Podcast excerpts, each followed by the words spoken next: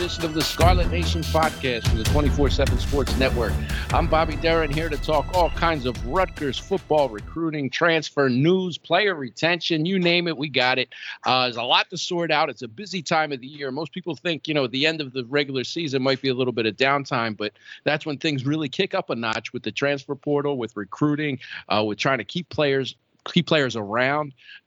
So to help kind of, you know, put some detail and some depth and some explanation in all this, I brought in the one and only, our man, Brian Dohn, national recruiting analyst for 24-7 Sports. Brian, how are you? I'm good, but I'm just kind of curious. When is downtime? Like, I'm waiting for that day on the calendar, regardless of when it is, because especially you have that bowl game now on, what, December 28th?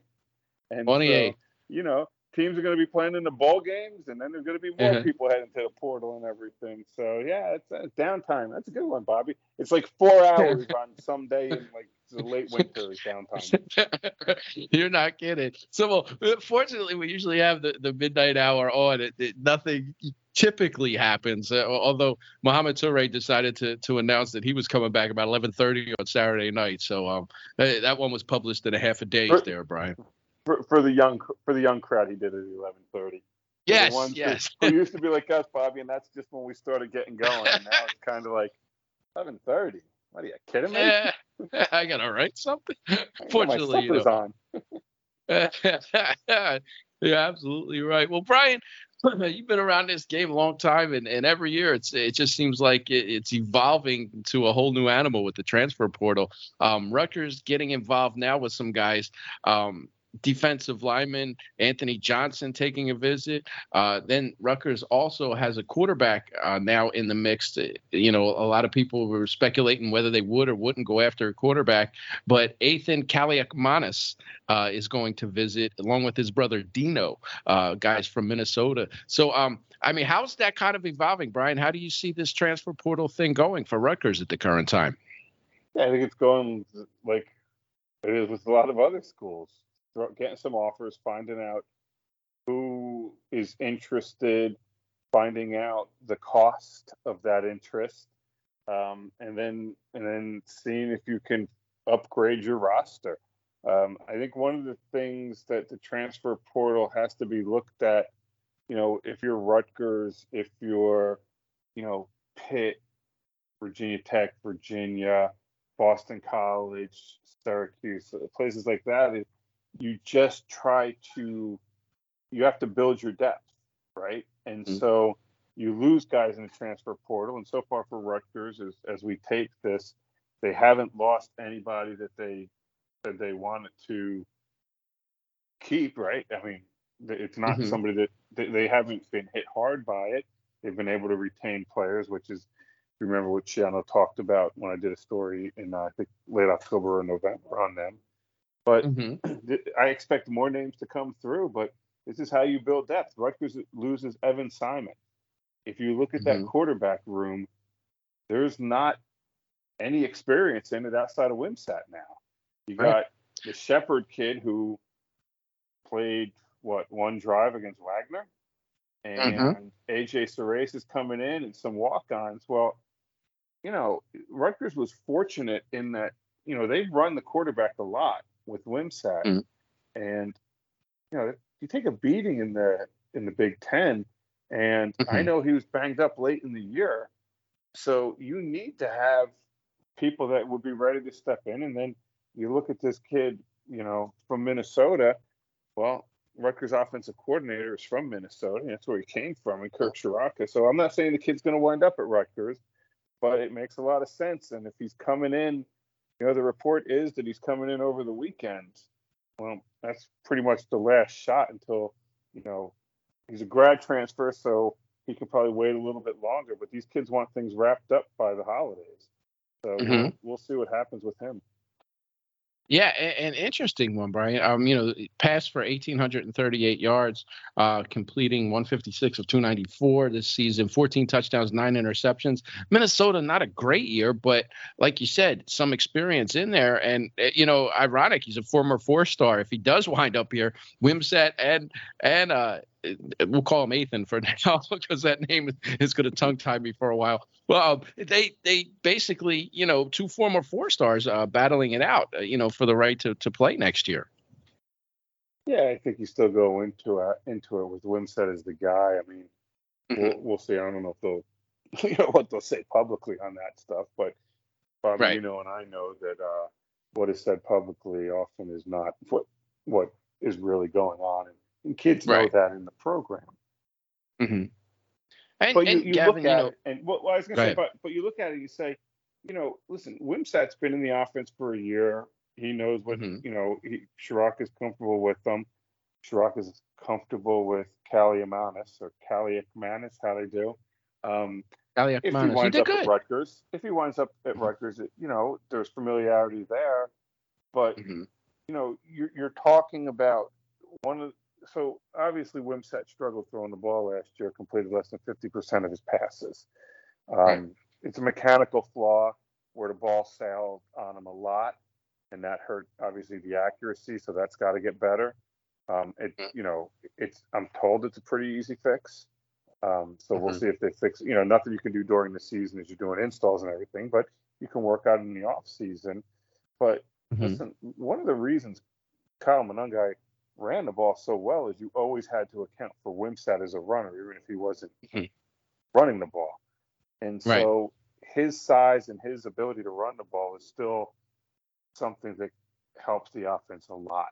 And so if you're bringing in a transfer, you know, it's not like they're spending, you know, what did Matt Rule say, $1 million to $2 million for a high-end quarterback in the portal. You're not bringing that in. So you're still bringing, I mean, it's competition. And if you're afraid of competition, well, you know, college sports isn't for you. Right. And his brother's coming in too, Dino Kaliakmanis, wide receiver, you know, from there as well. You know, sound like maybe a package deal if they both like it. Yeah, I can't imagine that it would be. I mean, I don't think one's going and the other's not. I was waiting for that one, Brian. I mean, listen, it's a this is not your package deal of two buddies from high school want to play. This is two brothers who were at one school. You know, it's almost like the you know, the twins that Rutgers has committed in the 24 class from, you know, they play in Florida, but they're from Montreal. You know, which I still loved when I called them and they started yelling at each other in French on the phone when they were at the airport, which is just tremendous. But I digress. But I mean, you know, it's different, right? So you want the quarterback, the other kid's a receiver, it'll help you out. So that's fine. Everything's good there. You got to do what you got to do to, you know, I don't know if you know this, Bobby, but quarterback may be the most important position on the team. So if you think you can upgrade the room, and it's a room that needs upgrading. I mean, you lost Evan Simon, so you have nobody that has any meaningful snaps. So, you know, and it's a tough way to go in the season if you do that. And, you know, you saw Rutgers bring in Charles Amankwa last year, played with his brother, wasn't really a guy they depended on, you know, just kind of brought him in for a depth guy, special teamer and stuff like that. So there's room to add a guy if they need to be in that regard. Always. I mean, listen, if you want a guy bad enough, you'll figure out a way. So, and, you know, so your balance is now I'm not saying Dino, the receiver, can't do it. I mean, you know, I think there's plenty of room for receivers at Rutgers right now too. You're not kidding. But you know, you turn and you say, okay, if the quarterback's that important and you think the receiver can help in some regard, that's fine. And then it makes complete sense. I mean, you know, this is what, you know, hey, Schiano may be the lowest paid coach in the Big Ten as a head coach, but he still makes $4 million a year to make these decisions. Very, very true. Very true. Yeah. And the receiver, 5 games played in 3 years. Not expecting a ton, but but along those lines, Bobby, you kind of never know because you know, you and I spoke about it before the season with Dremel. You never would have thought he would have had a big impact on this season. True. And so you don't know how guys develop, and once they do certain things, and does their body mature in certain systems. So you know, I guess never say never when it's a kid, you know, who kind of has a few years left, and maybe a change of scenery is good. Right. Okay. And, you know, not the only visitor. Anthony Johnson played last year at Youngstown State, visiting defensive lineman. Rutgers has an obvious need there in the interior, and they've done pretty well in the transfer portal in terms of bringing guys who can produce. Major Inahana, too, came through the transfer portal. If I need Major, I'm sorry, I'm not I'm not on my A game with the pronunciations. I don't even know if you're on your C game with some of these, but go ahead. Major, I just always called him Major. You know, they called him Fetty. So when I interview him, say, "Hey, Fetty," you know. So I never had to say. Yes, I never had to say his real name. So anyway, you know, he's played 2 years. You know, started. You know, was a serviceable guy, and then you know Isaiah Iton came in last year and wound up starting this season. So they've had success recruiting guys or defensive tackles, I should say, in the transfer portal. You know, and Anthony Johnson. I mean, could he be the next one? What are you hearing in regards to this one? Yeah, I mean, obviously he's looking for a place to go in and play, and I think the big thing that they're talking to him about is exactly what you said. They've had success in guys coming from other places and getting the snaps, and the snaps are there. Now, listen, I know people don't want to hear this, but the reality is if you're going to get a high end interior defensive lineman, mm-hmm. that's where the NIL is, right? That's what you're talking about. It's a premium position. And so it's going to cost a significant amount. And Rutgers uses a lot of that on roster retention. And a lot of other places do it too. So, but you know, to think you're going to be able to find this dude who's going to play, you know, 70 plays and just be unbelievable. I think that's overly optimistic. That's like Rutgers Al type optimism, right? And so, you know, I look at it and I say, can he come in and do 30 plays or whatever, work his way in, and then if you do well enough, then you continue to earn more playing time. And yeah, I mean, I think he is definitely a kid that fits what Rutgers wants. He's a PA kid. I was DMing with him because I just remember him when he was, I think it was Jeanette High School out in Western PA. And, you know, he was a good player in high school, went to Bowling Green and kind of matured a little bit. So from that standpoint, he can do it physically. He physically is there. He can handle the Big Ten, which is something that is important. You know, but yeah, I think from everything I hear, they're right in it. I mean, he also visited Illinois and Wisconsin. So you're in the right ballpark, right? You're talking about Big Ten programs who want to bolster the interior of the defensive line. And yeah, another, we talked about the importance of bringing some guys in, and that was one of the positions. The other two I wanted to touch on are offensive line and tight end. I know they've thrown some offers out to some offensive linemen. It seemed like things had a little legs with Kevin Wigginton, started 6 games last year at Michigan State. Is there anything to that one? Yeah, there is. Let me just refresh with Anthony Johnson. He's the kid from this transfer portal has me nuts. Anthony Johnson's a kid from Cleveland Heights, Ohio. So I did DM with him a little bit, but he wants to keep things a little bit quiet. But again, it fits in. You know, Rutgers can now recruit the Midwest because they're in the Big Ten. Okay, switching to offensive line, Kevin Wigginton. At Louisville, I'm told on Tuesday. I was also told he visited Arizona State. I expect him on campus at Rutgers this weekend. Now, by the time you do your magic stuff and get this thing up and people listen to it, who knows? Maybe the kid's committed to Louisville. Louisville has poured a lot of resources into their offensive line. You know, they did get the kid from Yale who Rutgers had offered, Mendoza, I think it was, Long Island kid. They went and got a defensive lineman, Thor Griffith from Harvard. You know, and in talking to some people that kind of know the ins and outs of what's going on at Louisville, they have good NIL, and they really want to help on a line of scrimmage. Now, you know, Wigginton's a Colts Neck kid. Like Rutgers the first go around, he played at the Hun School, and that's where he finished his career. And, you know, he did well in spurts during the season for Michigan State. And it's no coincidence that pretty much as soon as he went in, Rutgers offered. I know there's been a lot of dialogue between the two sides. Now, unless something changes, I expect him to be on campus this weekend. It just fits on what I've heard about him, and I know how Rutgers likes to get the transfers on the last weekend before, you know, everything shuts down. So we'll see. And then like I mentioned earlier, Bobby, this is not like this isn't where it ends with the transfer portal. There's going to be two more waves of transfer portal. It's going to be after the bowl games, right? Because some of these kids are going to play in the bowl games, get their NIL money, and then go in the portal.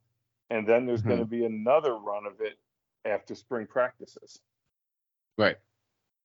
Okay. And one of the positions we also said we're keeping an eye on is tight end. Rutgers offered the Princeton tight end. We didn't really see much else materialize anywhere with that. Is that a position we should still keep an eye on over the course of this transfer season?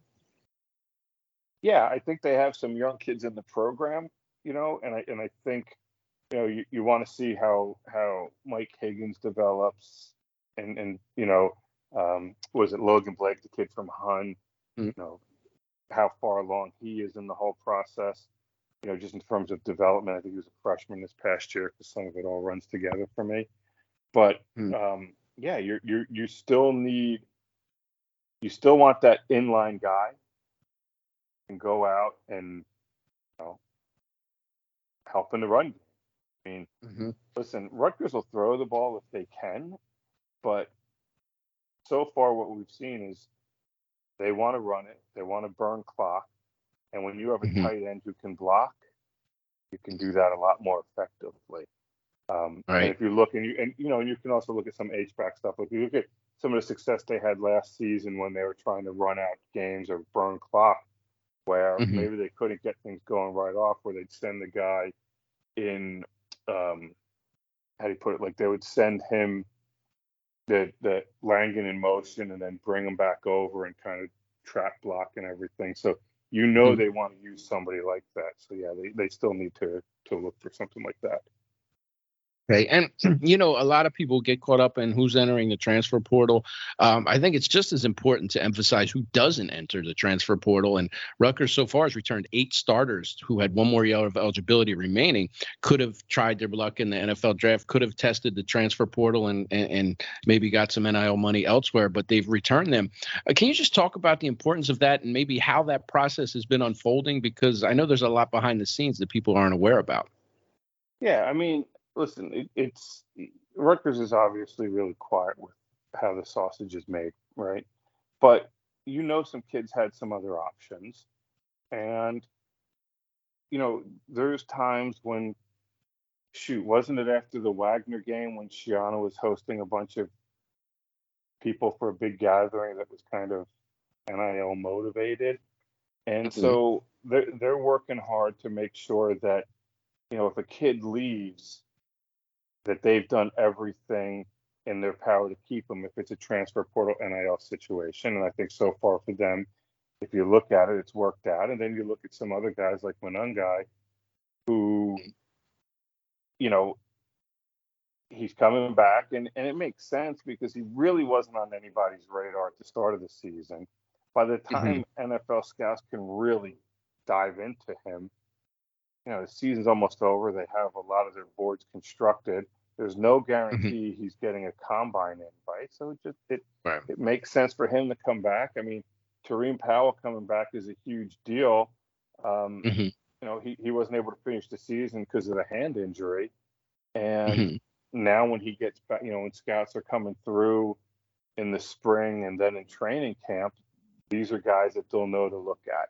And it's like, okay, we know what they can do, so let's take a look at them. Now, on the flip side of that, Bobby, is if you're Max Melton, who, you know, was here in third round and who's going to get invited to the combine and he's going to run a really good time, well, that makes sense to leave. But when you start talking about seventh round or undrafted free agents, you know, yes, you could make more as, you know, maybe going to the NFL if you stick. But if you don't stick, at least you have another year of college where yeah, you're working more toward a degree, all that stuff, and you're probably getting a little NIL money to help along the way. So I think that all plays into it as well. And I think Rutgers has done a good job of maintaining and keeping the players that are important to them. Yeah, and Brian, I think people don't realize if you can get a third or fourth round grade, there's a lot more equity when you get drafted for them to keep you. A lot of times GMs just don't want to give up on a guy that they've picked at the, in that stage, whereas, a seventh rounder, they'll easily discard and say, all right, let's try somebody new. It's kind of, I always refer to it as kind of no man's land. So, it kind of made sense to keep them guys around. And I mean, you see all these guys coming back. What do you think that means to the chemistry of the team, to the dynamic of the team, and just, what's going on inside the Health Center and within that bunch? Well, I think it just says that they are happy with the direction of the program, the development that they're getting there, the coaching staff, and that they think they're in the best position to maximize their potential. That's what it says. Okay. I mean, that's what we're talking about, right? We're talking about, getting better. So every kid, Bobby, we always joke sometimes of when we see the lists of who's working out for pro days, and it's like, oh, all right, might as well try, I guess, right? You should say you did it, but feeling comfortable that these kids coming back are in the best position to excel at Rutgers, and they don't want to go somewhere else. And I think that's really important. And I think one of the biggest things that kind of gave a lot of guys false hope is when they extended the training camp rosters from 80 to 90 guys. And that's an extra 320 guys who get invites. But the reality of it is a lot of those guys in that training camp roster have no real chance of making a team. They're just camp bodies. So it's kind of a shame for the kids in some aspect, because they'll get a shot, but you've been around as long enough that you go in as a certain guy, and it's not the same if you go in as a draft pick. No, shoot, man, when Aaron Rodgers decides he's not playing, or whoever, Daniel Jones decides he's not playing for training, in exhibition games or preseason, whatever they call them. Well, you need other quarterbacks. You need quarterbacks who are going to throw the ball forever in training camp, while the veterans, you don't want them to wear out their arms and have that dead arm that everybody, they go through. So you need players. And the running back, Saquon Barkley with the Giants, who, the best running backs aren't playing in the preseason. Well, somebody's got to make those carries and take those hits in the fourth quarter of your first preseason game. Yep. Now absolutely. one out of every 100 of those guys make it, and it's like the walk-on mentality. Oh, walk-on, it's great, diamond in the rough. We found the walk-on. Well, if your coaches thought you were that good, they would have offered you. It's like Pacheco's been awesome at Kansas City, but if the Chiefs thought he was going to be that good, they wouldn't have waited until the seventh round to pick him. Yes, so, exactly. And it's the same with undrafted free agent. Yeah, if you're getting in there, okay, that's great. But we hear about the ones that make it, but the dozens upon dozens for everyone that makes it, you don't hear about. So it's just a numbers game, and I think you hit it right. If you're at the bottom of that roster, with the way college football is set up now, you could probably make more money staying in college than going to the NFL. Good point. Great point. Well, Brian, before we close it out, I wanted to, it's such a busy time. Is there anything else we should look out for, expect, kind of pay close attention to as this transfer, frenzy continues? Yeah, don't think that it's ending this weekend. Don't, keep in mind that, when did Rutgers add Jaquay Jackson last year? And I know that, he battled through some injuries and didn't have the big impact that I think a lot of people hoped he would, but he was still a good player, right? So you're looking at this isn't when it ends. Right. There's going to be a lot more opportunities to go find some players. And, I think one of the things that Schiano has done really well is he's remained patient with the portal, because there were always good players going in. And I think that's something, to keep an eye on. If they don't get the person you want right now, well, there's a long time between now and the end of spring. Yep, a lot to choose from, too. All right, Brian, well, thank you for joining us again. We really appreciate it, and thank you for listening.